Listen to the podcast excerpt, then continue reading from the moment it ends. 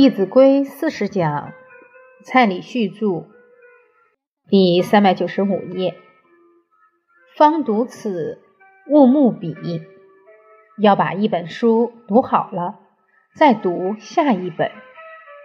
在宋朝的时候，赵普就跟宋太祖赵匡胤说，他是以半部《论语》就帮宋太祖得天下。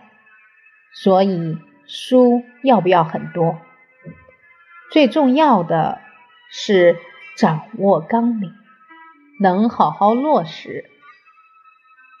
后来赵普说：“接下来我只要再用半部《论语》，就可以帮你治天下。”所以学习东西切忌贪多，还有不能贪快。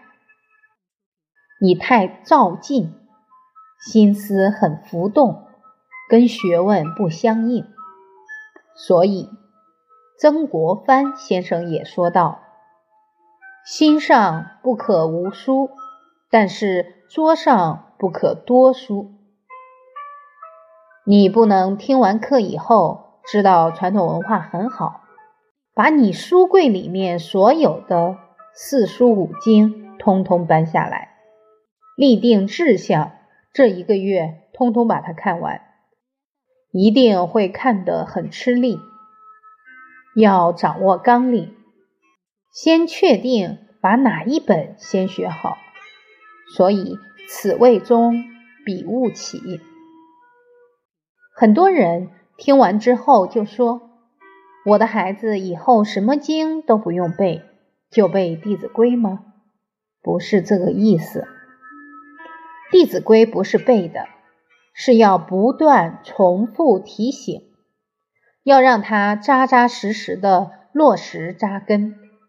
当他还在念其他的经典，继续念《孝经》《论语》都可以念，但是这种生活教育、德行教育，每一天都要重复提醒他，因为读经是训练定性。而《弟子规》是让他的言语行为能够循规蹈矩。当他能循规蹈矩，跟这些经典就会暗合道妙。宽为限，紧用功，功夫到，至色通。所以读书有所计划，但是也不要排得很密，让自己很有压力。宽为限。仅用功，要时时督促自己用功一点。但是，假如学习的时候打瞌睡怎么办？在《三字经》里提到“头悬梁，锥刺股”，这是古人用的方法。他把他的头发跟这屋顶上的柱子绑在一起，等他打瞌睡，马上怎么样？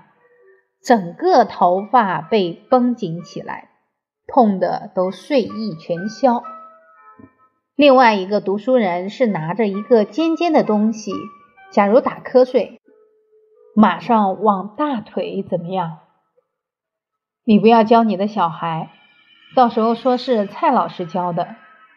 古人有这样的决心：当你不能让小孩伤害身体，你可以教他打瞌睡的时候。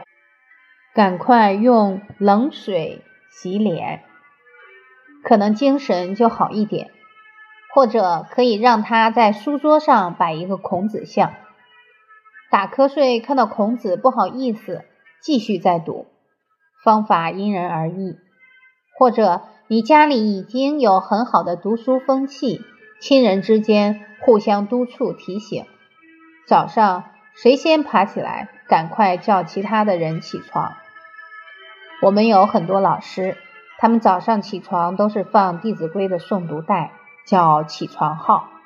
宽为限，紧用功，功夫到，志色通。当我们能够解行相应，可能本来觉得困难的事情，都能够迎刃而解。因为有智慧，就不怕没有好的方法。心有疑，随杂技。救人问，求却意。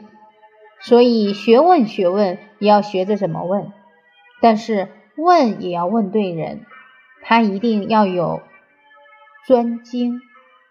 所谓闻道有先后，术业有专攻。能不能来问我怎么煮菜？那就问错了。可以问我怎么煮面？为什么？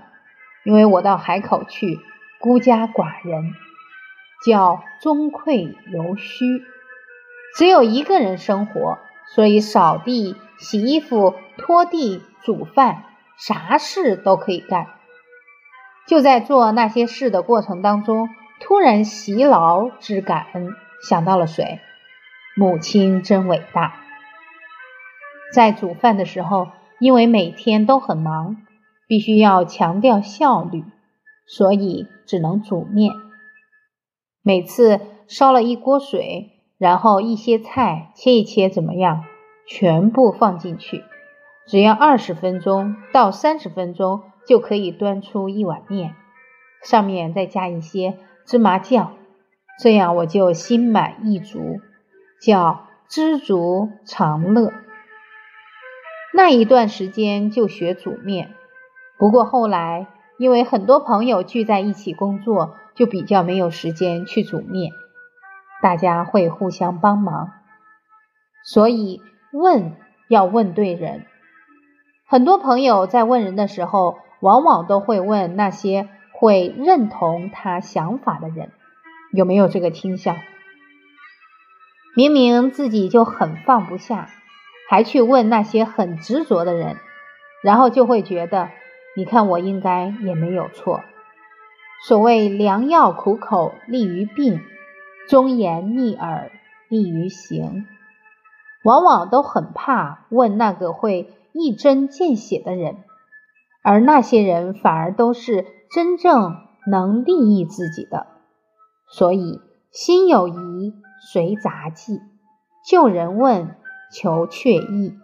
只要你肯有这一份学习的心，这些有德行的人、有学问的人，一定会毫不吝啬的。告诉你，你疑惑越来越少，就好像乌云都散开了，就会心智清朗，智慧会放光明。